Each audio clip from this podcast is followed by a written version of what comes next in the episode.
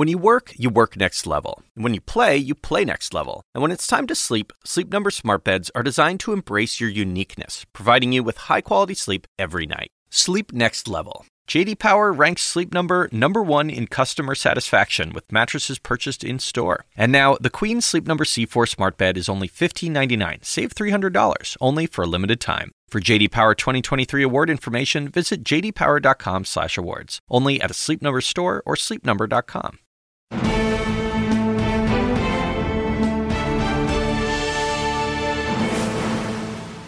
Welcome to Unfiltered. I'm SE Cupp. Here's tonight's headline Iowa, what now? It is five days after the Iowa caucus, and we still do not have official results. And in the latest twist, presidential campaigns for Pete Buttigieg, Bernie Sanders, and Elizabeth Warren have submitted their respective evidence of inconsistencies from the count. And the Iowa Democratic Party moments ago announced it is reviewing results from 95 Iowa precincts making up about 5% of the total count. Unsurprisingly, the memes out of Iowa abounded. It was called the Iowa carcass. It was likened to a dumpster fire. Bring in the count, they joked. Or maybe rock, paper, scissors would have netted better results. How could this have happened? Sharpies, coin tosses, technical glitches, and reporting inconsistencies resulted in one of the most chaotic and confounding caucus nights, but then I repeat myself, in modern history. Adding to the confusion, Trump supporters on 4chan reportedly encouraged prank calls into the Iowa caucus hotline. Hilarious, guys. But look, this is no laughing matter. We're busy people. If you're like me, you multitask like a pro. Right now, as I do this live show, I'm also texting with a source, ordering dinner for my family, DMing a friend, and knitting a sweater under the desk. Modern technology has simplified even the most complicated of decisions and tasks, including voting, or so we thought. For all those reasons, it's easy to forget that what we are doing right now, casting our first ballots for the next president of the United States, was envisioned by the founding fathers as one of our most singularly important duties and rights. The founders knew that everything in an experimental would be democracy would hinge on this very thing the ability of its citizens to determine their own fates through the radical act of voting. Samuel Adams, yes, he of the great Boston Lager, wrote in 1781 Let each citizen remember at the moment he is offering his vote that he is not making a present or a compliment to please an individual, or at least that he ought not so to do, but that he is executing one of the most solemn trusts in human society, for which he is accountable to God and his country. And Alexander Hamilton, yes, he of the award winning Broadway musical, wrote just a few years later in 1784 a share in the sovereignty of the state, which is exercised by the citizens at large in voting at elections is one of the most important rights of the subject, and in a republic ought to stand foremost in the estimation of the law. And nearly a hundred years later, James Garfield, he not of the Jim Davis comic strip, wrote, Now more than ever, the people are responsible for the character of their Congress. If that body be ignorant, reckless, and corrupt, it is because the people tolerate ignorance, recklessness, and corruption. Indeed. So here we are, trying to make one of the most important decisions a citizenry can make, and we're being asked to do so in the midst of an absolute cacophony of crazy. And it's not just the failures in Iowa putting undue pressure on us and an unrelenting stress on the process. Every election usually has a surprise, maybe two, that throws a wrench into the system. This one's already had the mother load. Think about it. During this election cycle, the sitting president of the United States was impeached and acquitted. We came to the brink of war with Iran just a month ago. The Dow has hit record highs, unemployment record lows. A total of 29 candidates entered the Democratic primary, including two who got in just over two months ago, and 11 are still in it. We've already had an election integrity scandal in the first contest. Likewise, we know that at least three separate foreign countries are trying to influence the 2020 elections. That's according to our own intelligence officials. In short, we're a Gary Hart monkey business, a Bush Gore hanging Chad, a George W. Bush DUI, and a McCain campaign suspension all at the same time. And it's only February. How can you be expected to make a decision about who should run the country with all this detritus flying around in the air? So here's the deal. How you doing? Are you hanging in there, America? Because this is not normal. In fact, I think it's really unfair. It's unfair to you that the President of the United States has tried multiple times to interfere with your electoral process and may do so again. I think it's unfair to you that Republicans in Congress are totally unconcerned by this, that they decided that keeping their jobs was more important than doing their jobs. I think it's unfair to you that the Democratic National Committee has essentially said to you, trust us as they figure out in real time how to count votes in a primary. And it's unfair to you that this nonsense is your government at work. I believe that the president has learned from this case. I tore up a manifesto of mistruths. We first went through Russia, Russia, Russia. It was all bullshit.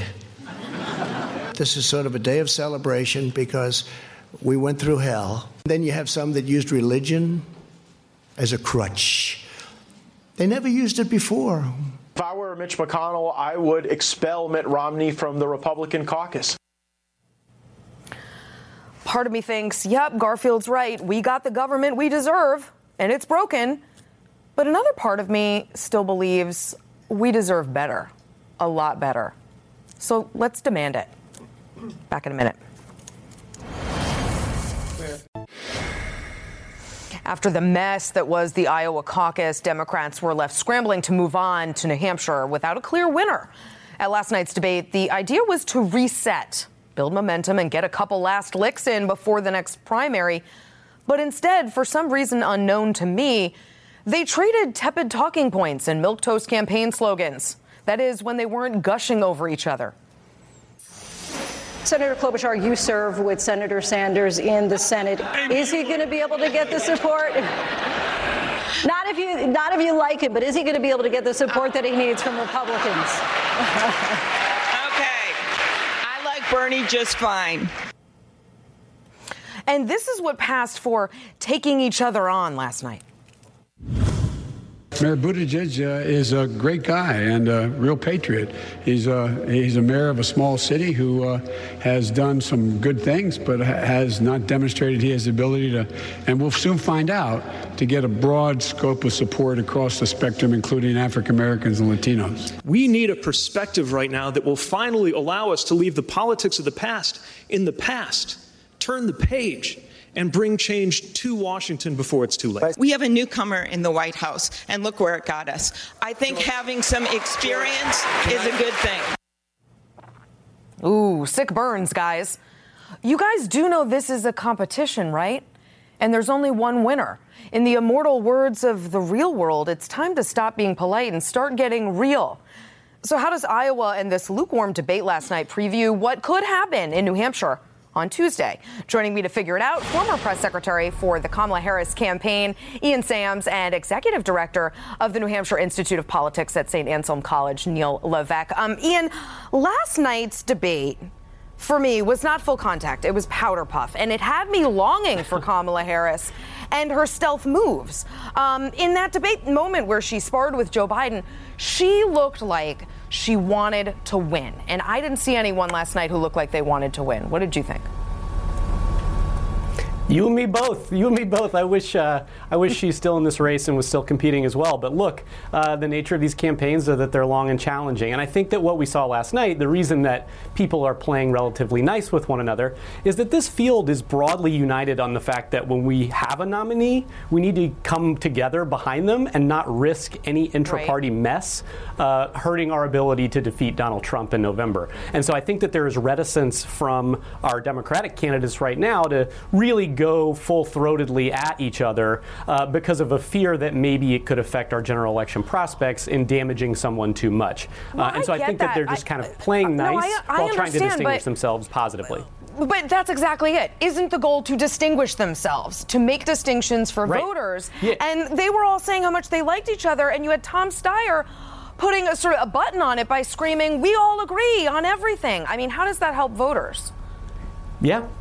I completely agree with you. I think that you know this has been a relatively tame primary with not a lot of contrast and distinction. I think you know you saw last night one memorable moment for me was Vice President Biden uh, did take on Senator Sanders on his relatively weak uh, history on gun reform back you know Mhm. decades ago, uh, and and it's kind of one of those moments where you see it happen in the debate and you wonder why hasn't this happened already? You know why has why have they not engaged each other more directly? And I do think that there is a little bit of fear and concern about alienating each other's supporters. But, you know, I think as this race gets tighter and tighter, you're going to see more and more direct conflict. Just today, again, Vice President Biden has gone after Mayor Buttigieg with a negative uh, digital ad. And so Yeah. I think that as things get hotter and more contests get under our belt, you'll see a little bit more distinction.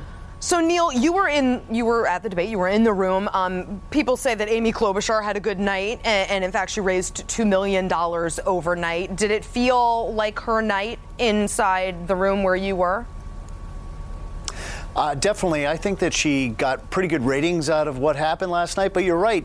You know, the, the gloves really didn't come off. I would say that if anyone did sort of go on attack and create contrast, it was Amy Klobuchar. Hmm. And there seems to be, with all of these debates, it seems to be that they're not really too interested in taking each other on, whether it's for their own self interest, thinking that at some point in time they'll need the other person's support Yeah. and their supporters. Um, but the thing is, is we've hosted these debates at St. Anselm for a long time. Four years ago, we also hosted a debate with Donald Trump on the stage with 13 Republicans. And if any of these Democrats believe that they're going to be able to have that same approach on a stage next fall, uh, they're wrong. Mm. This is a this is a a fight that they need to show, and I think they need to show it to Democratic voters. Well, uh, just just as a, as an asterisk, I have been saying for months I don't think Donald Trump is going to show up to debate anyone. But I, I take your point. Uh, it, this has not been a preparation for for facing off with with Donald Trump. And and Neil, the Biden the Biden camp is now sort of d- downplaying the significance of New Hampshire, and Biden himself basically conceded concede uh, defeat last night already. Take a listen. I took a hit in Iowa, and I'll probably take a hit here. Traditionally, Bernie won by 20 points last time, and uh, usually it's the neighboring senators that do well. I'll probably take a hit here. Uh, Neil, that's a strategy, I guess? That was the most amazing moment in the debate. Now, Hmm. here you have the former Vice President of the United States, and he's lagging in the polls. He didn't get a trophy out of Iowa, and now he's already, before the voting has started, conceding to the fact that he's going to lose. And he gives it away to the fact that Bernie lives in a neighboring state, which is amazing to me. It's almost as if he didn't he wasn't vice president for eight years getting Yeah. all that earned media and all that that uh, focus on him so i think that that's just an amazing thing and then if, if you add that to the point that you know he had this big change up in his own campaign management at the same time he's changed what he was doing now with new hampshire he's gone on an attack against buttigieg Yeah. it's it's a very strange situation Um, Ian, today's Yeah, uh, CNN to to University of New Neil said. Hampshire. Yeah, go ahead. Go ahead. Yeah, I just wanted to say one thing about this. I think that the Biden campaign very clearly is trying to reframe everyone's thinking into believing that Iowa and New Hampshire just don't really matter that much for them. Mhm. They, that their strategy is always focused on South Carolina and Super Tuesday. And so they're kind of going above and beyond to really emphasize that Yeah. they expect to do badly here. Uh, and, and, and I don't, I'm not sure that that's the wisest tack. I think, you know, today I was at a forum put on by Demand Justice here in Concord, New Hampshire, and all the top candidates were there besides Joe Biden. And he was, I think, doing a, a, an Stop on his own, an unscheduled stop here in the community. But it doesn't send a good signal if uh, you're not present and fighting with all you've got in every moment between now and Tuesday. And so I think that they're really just trying to get people to stop thinking that New Hampshire is going to be central to their strategy and start thinking about Nevada, South Carolina, and Super Tuesday. Yeah, I heard. I heard one of Biden's um, campaign people the other day say, "Well, we really look at the first four contests as a package." And I thought, "What? What does that even mean?" Uh, but you know, you gotta you gotta try and spin it in your favor. Um, I want both of your takes before I go on New Hampshire voters. I mean, I, I grew up in neighboring Massachusetts. I am a masshole.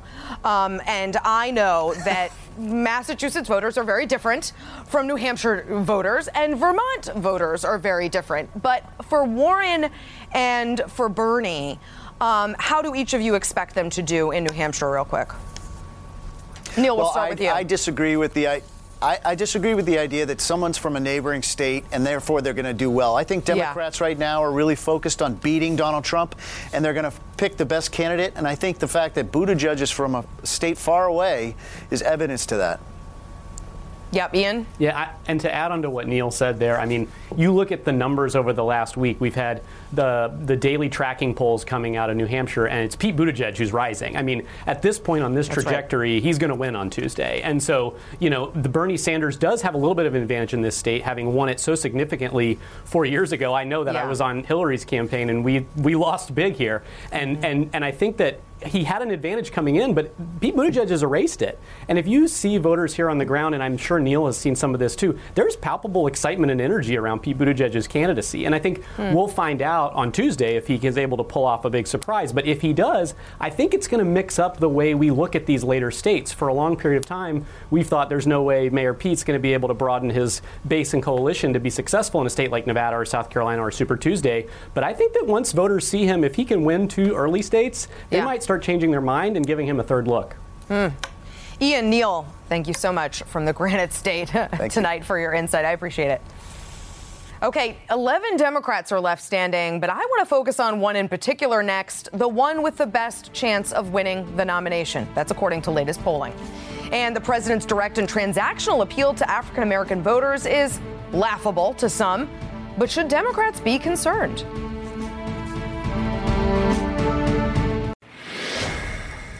The tweet was straightforward and concise. We are the strongest campaign to defeat Donald Trump. That was the bold declaration from Bernie Sanders yesterday, making the case for his electability in a primary where that has consistently been questioned by other Democrats. He's got some fresh proof to back that up. A good, if unclear, sort of second place finish in Iowa. Polling that shows him beating Trump in head to head general matchups, and perhaps most convincingly, money. Lots of it. Sanders raised a whopping $25 million in January, more than his fundraising numbers in the first and second quarters of 2019 combined. Contrast that to Joe Biden, who is hemorrhaging money, or Elizabeth Warren, who's hemorrhaging staff in key states like Nevada. Sanders is in an enviable position. He's got the resources to go as long as he wants, but can he still win it all? With me now is Democratic strategist Matt Bennett, who is the co founder of Third Way, a think tank promoting centrist ideas, along with Democratic strategist and host of The Resistance Abroad on SiriusXM, Nayyera Haq. Um, Nayyera, it feels like Sanders has sort of cleared the progressive lane for himself. Is Warren still a threat to him? We tend to forget that Warren actually came in third when she was it's a, and ahead of Biden, right? It's it true. doesn't seem to be part of the conversation yeah. that we're having heading into New Hampshire. Uh, but what I find fascinating about the Bernie coalition is that it has lasted since 2015, right? Mm-hmm. He is the only one in this entire race who has seen something through to the convention and he has maintained that organizing power, and we're seeing the results of it. Yeah. It's also due to him. She doesn't have that. Right. Due to Bernie, that someone like Pete Buttigieg, who once said that single payer is the compromise solution, uh-huh. that Pete Buttigieg now seems like a moderate, right? Uh-huh. So he's fundamentally changed the conversation. Elizabeth Warren comes in with a bit of a different coalition, right? She pulls from the Hillary voters. Uh, yeah. She pulls from the pragmatists because she has plans. Uh, if you say so. Uh, she has plans. All right. Lots of plans. You may have heard of them. okay. And and she can go into South Carolina, potentially the only mm. person who can pull from uh, Biden's firewall with black voters. She has done a really long-term effort of uh, recruiting and reaching out to black women who are the base of the Democratic Party. Yeah. Ayanna Pressley of the whole squad. Yeah. She's the one who broke from Bernie and uh, went with Warren. So there is hope and possibility for the progressive coalition. Um, but well, we'll they see. can't both win. So one of them's gonna, one's gonna, gonna have to sort of. Um, get a, a, decisive lead over the other at some point. But Matt, um, Bernie's argument has been that only he can mobilize the enthusiasm to beat Trump. To to Nair's point, um, to bring new voters to the polls. That was not actually the case in Iowa. Um, not. You know, turnout was comparable to 2016 and below 2018. Is that a red flag for him? Oh, yeah. I mean, the, the entire premise of his case is I'm going to excite the base and excite these low propensity and new voters so much yeah. that they're going to flock to the polls for me. Where were they? Mm. I mean, in 2008, the turnout was 30% higher than we saw last Monday. Mm-hmm. So we see zero evidence. It is true, as Nayyera said, that he's held on to his base. That is for sure. And those people are yeah. unshakable, and they yell at me on Twitter a lot, and they're, they're very excitable. But yeah. but those are not enough. And if we're going to be Trump, we're going to have to do a lot better than that. There is no evidence that he can do that. Well, Matt, what are his deficiencies in a general? No one should argue that he can't win a primary. I think he can. What are his deficiencies in a general? Deficiency number one is that he is a self-described socialist. Mm-hmm. He can put a little label before it however he wants. But he has said many times on television in his 50 years in public life, I am a socialist. Yeah. He has said on CNN, I think Americans would be delighted to pay more in taxes. Not this American. well, right. You don't have to be like a, you know, an opposition research genius to figure out what to do with that. yeah. And Trump is going to have half a billion dollars to hammer our nominee. They're going to call whomever we nominate a socialist. That's for certain. Uh-huh.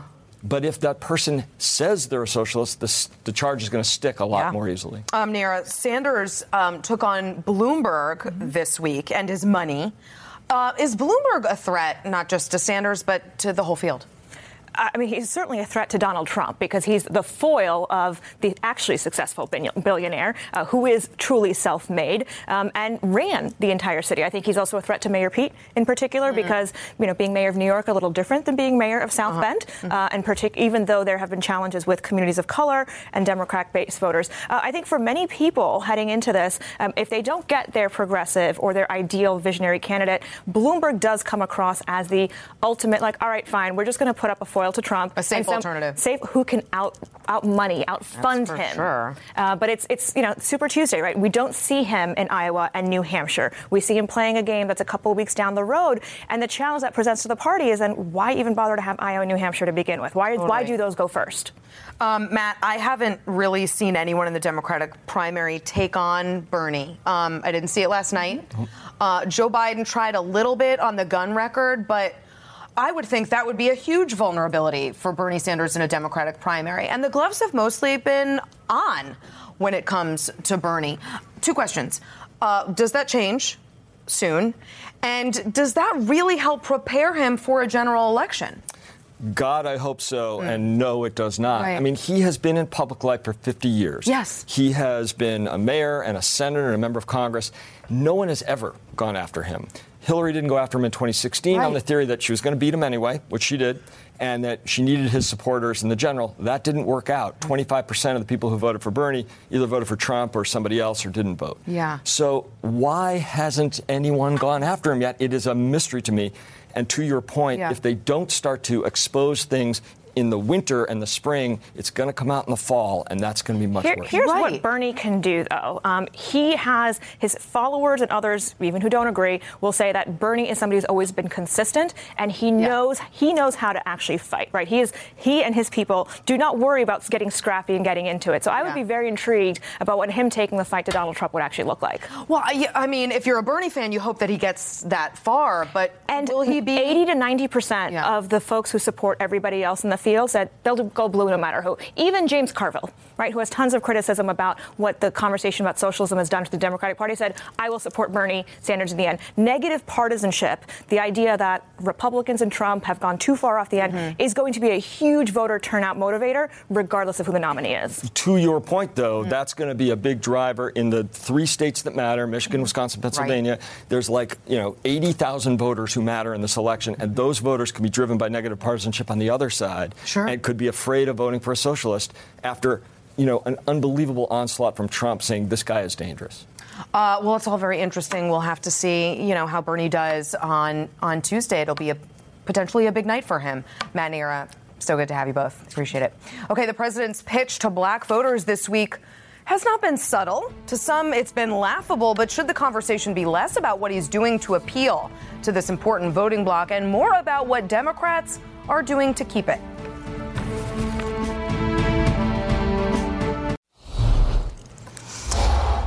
In the red file tonight, a crucial Democratic voting bloc, African Americans. Is it up for grabs? President Trump's campaign advisors seem to think so.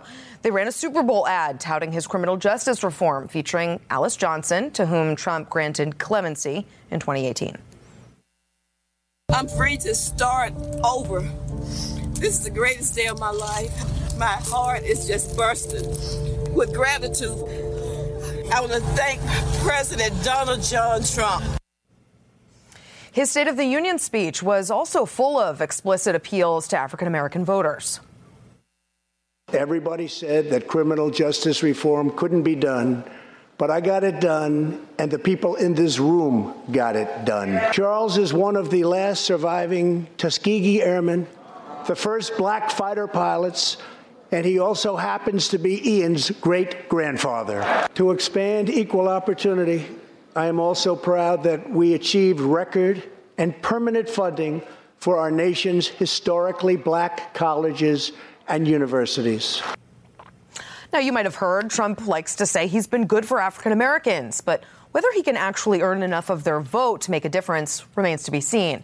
At least one person, the president's son in law Jared Kushner, believes Trump needs to peel away just a small fraction of black voter support from Democrats to successfully, successfully win re-election.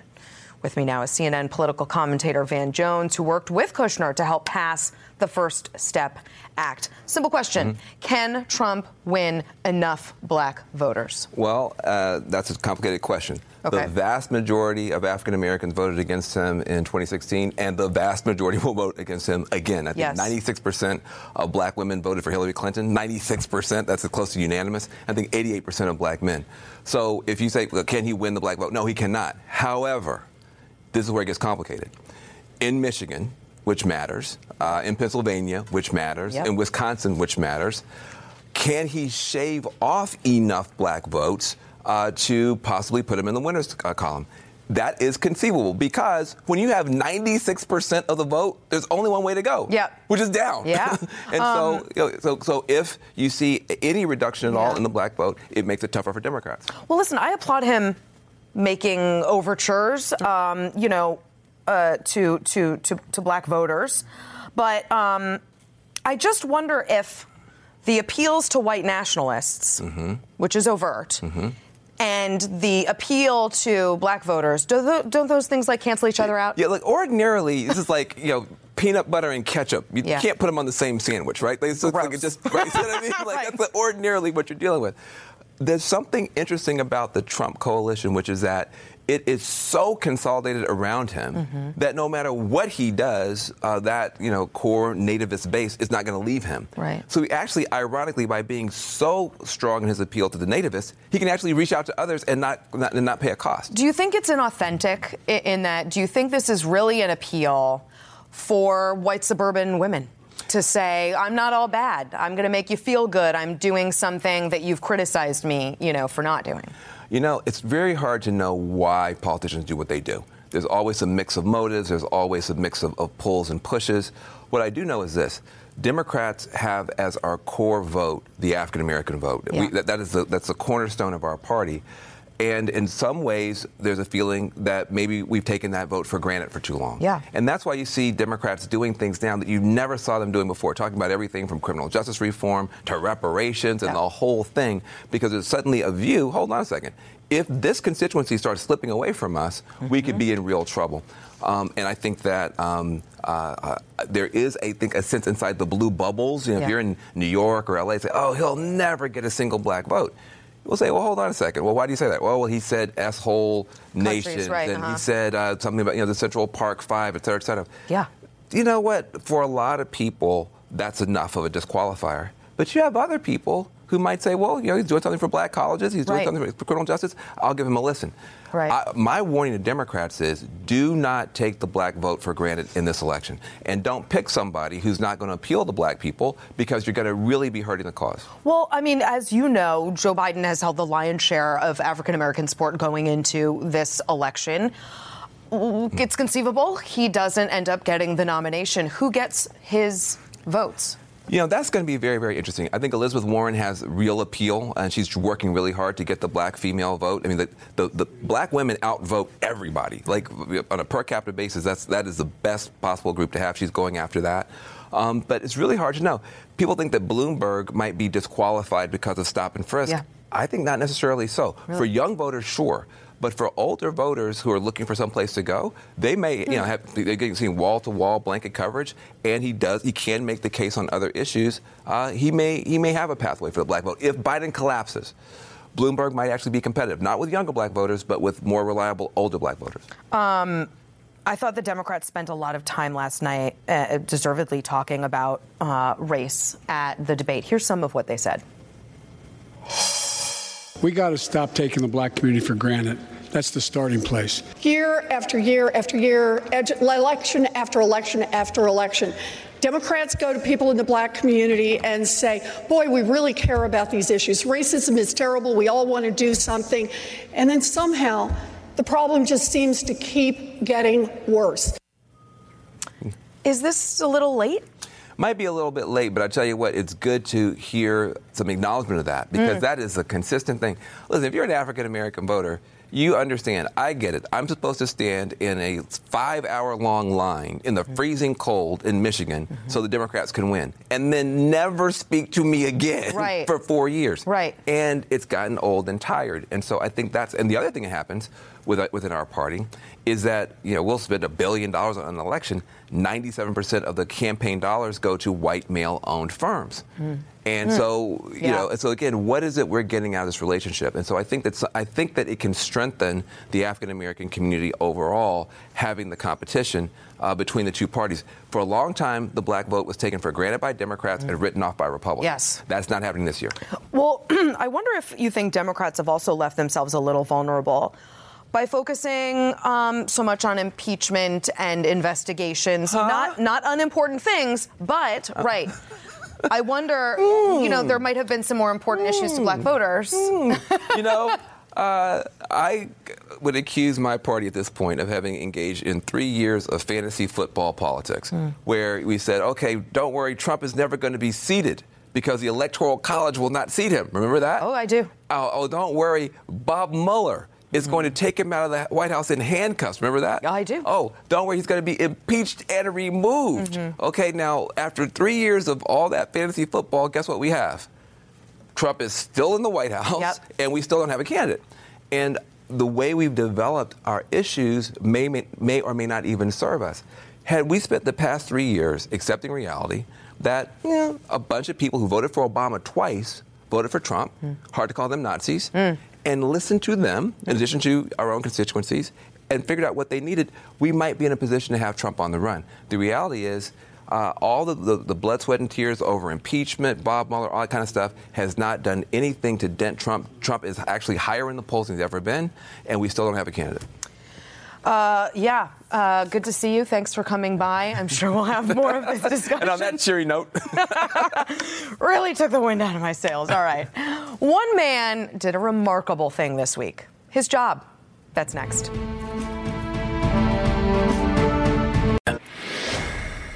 If it wasn't clear from President Trump's nonstop airing of grievances and revenge fantasies, he actually had a great week. Impeachment acquittal, strong economic numbers, court victories, a made for TV State of the Union, all good for him. The one dark spot for the president may serve as this country's bright spot Senator Mitt Romney. The Utah senator solidified his place in history as the only member of the Senate to cast a vote to convict an impeached president from their own party. Not just now, I mean ever. Here's how he explained his vote. I'm a man of faith. I believe that when I swear an oath to God, I have a responsibility to be exactly truthful. And I am truthful and, and did what I believed was absolutely right for our country. And, uh, and hope that going forward, uh, people will, will say, well, whether I agree with him or disagree with him, at least he did what he thought was right. Not surprisingly, Trump and the White House are taking this personally and promising vengeance, not just against Mitt Romney, against anyone he perceives as having been disloyal during the impeachment process. This week, that included Lieutenant Colonel Alexander Vindman, the Purple Heart recipient. He was uh, escorted out of the White House yesterday. Former ambassador to the EU, Gordon Sondland, he was recalled from his post. Now, that will have a chilling effect, as intended. But whether Senator Mitt Romney can weather this storm may determine what kind of Republican Party and indeed republic we have once we no longer have a President Trump. With me now is former Romney presidential campaign advisor Kevin Sheridan. Um, Kevin, first, I just want to ask what was your reaction to Romney's vote and speech on the Senate floor? Uh, I was surprised that he cast that vote, but I, but I wasn't shocked. Um, I think we, we all thought that he may. Uh, he says he voted his conscience, and uh, I think we take him at his word for uh, for doing that. And um, you know, this is not a popular position within the Republican Party. Obviously, uh, he's the only one of the, all, all, those senators. They all had to face the same vote, and he came to a different decision than they, than they did. Um, that said, I, I don't see him being like completely ostracized from the party, as some have said, or uh, you know, vengeance is going to be taken against him. I think uh, I think uh, life will move on. I think we'll get uh, you know some mean tweets from the president and uh, and probably some lines at his rallies, but ultimately, I think people will move on to the next thing. It's going to be okay. Um, Democrats are lauding Romney's courage, deservedly. But I know you remember 2008 and 2012. I do too. Uh, they tried to tell us that he was a monster, a racist, sexist monster. Do you think that Democrats regret that now, or should they? Well, it's not lost on anybody who watched the 2012 campaign or worked on it. Like it, it, it's it's it's galling to hear people now saying what a man of principle he is when they when they were trashing him uh, yeah. for everything under the sun in 2012 and really smearing a good man. And uh, yeah. look, he, this is who he is. He voted his conscience, and I think we should take him for his word on that. He's going to have to face his voters. He's going to have to go back and explain the vote yeah. to them. Uh, I'm sure this will not be a super popular thing within his party. A little more in Utah than other than other places. But look, Joe Manchin is going to have to go back to West Virginia and, and explain too, his right. vote too, because that's very unpopular in West Virginia as well. So, yeah. you know, you've got a couple of cases where the, it was it was a very tough vote, and uh, you know, we'll see how they, they make their explanations. Some will say, some are saying that Romney could afford to, to make this vote because he's not up for reelection until 2024. Um, but you know him. Do you think if he'd been up for reelection this year in 2020, do you think he would have made the same vote? I can only guess. I, I, I really don't know. I haven't talked to his team about it uh, extensively, but I think. Um, I think it's likely at this stage of his career that he's probably feels a lot more liberated to do what he what he sees as his conscience is what he wants to do. Uh, you know, he's already he's lost a presidential race, and that's the toughest thing you can do. And and so I think he's just going to you know follow his own path and, and let the chips fall where they may. Do you expect him to talk more about this vote and his decision over the next few days, weeks, months, or do you expect him to kind of put it behind him? Well, he did a pretty extensive round of interviews, and uh, he's yeah. he's made his position pretty clear. So I don't know how how long this story really has to last. I mean, in our news cycles, we've got hundreds of things going on uh, between now and the election, and I think we're, probably going to get right into another uh, controversy that he'll have to weigh in on then. yeah, well, I mean, knowing Trump, you know, this story will not go away if Trump keeps tweeting about it and Trump keeps bringing it up at rallies. I wonder if Mitt Romney feels like, you know, he's going to have to maybe be defending this for the next four years, potentially. Yeah, or, you know, when impeachment two comes along and see how he votes then. right. uh, because the Democrats are not going to let this go away. They're going to oh, find something else. Or there, yeah. Kevin. All right, uh, Kevin Sheridan, strong beard. I appreciate it, and thanks oh, for coming on. I knew you'd like it. That's it for me. All right, guys. Quick programming note get ready for the story of the world's most famous royal family. CNN presents The Windsors Inside the Royal Dynasty, premiering February 16th at 10 p.m. Ana Cabrera is back with the latest headlines in the newsroom. That's next.